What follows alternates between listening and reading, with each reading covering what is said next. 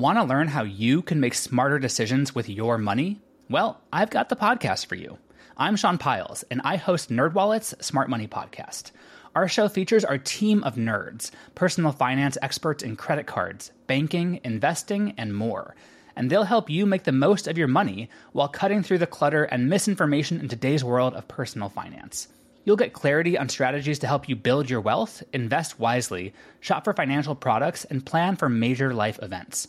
Listen to NerdWallet's Smart Money Podcast wherever you get your podcasts. Today is August 9th, and you are listening to Transport Topics. I'm Esmeralda Leon. Why does the labor shortage persist? For trucking, there are many reasons. In this special roundabout episode, host Michael Freeze looks back on the first half of 2022 and unveils why trucking companies are still struggling to find the workers they need to be successful. Tune in to our latest Road Signs podcast at ttn.ws slash roadsigns89. Now let's dive into the day's top stories.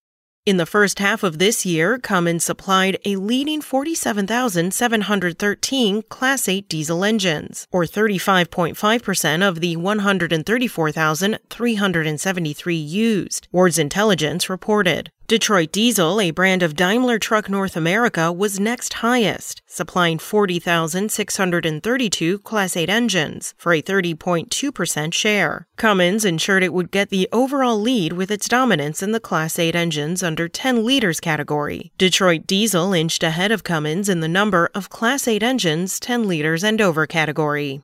Medium duty electric commercial vehicles could play a large role as regulators, and businesses turn to axing greenhouse gas and carbon emissions in the years ahead. Lightning e Motors, based in Loveland, Colorado, converts for customers new and used internal combustion engine vehicles to zero emission powertrains, including passenger and delivery vans, shuttle buses, cargo trucks, and step vans. It also does this for original equipment manufacturers looking to provide electric powertrain options for their customers Lightning's business is concentrated in classes 4 and 5 vehicles. Oregon is asking for public input on a congestion pricing plan to impose tolls on all lanes of Portland's two interstates that would result in commercial trucks paying higher rates than passenger vehicles. Congestion pricing, also known as variable rate tolling, encourages drivers to consider using other travel options. Under consideration is tolling at travel lanes on Interstate 5 and Interstate 205 in the Portland metropolitan area. Rates will be set based on congestion relief goals revenue needs, and public input. That's it for today. Remember, for all the latest trucking and transportation news, go to the experts at ttnews.com. Spoken Layer.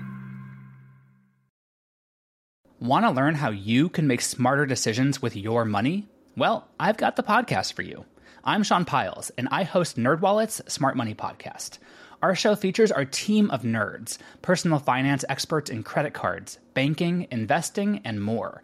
And they'll help you make the most of your money while cutting through the clutter and misinformation in today's world of personal finance. You'll get clarity on strategies to help you build your wealth, invest wisely, shop for financial products, and plan for major life events.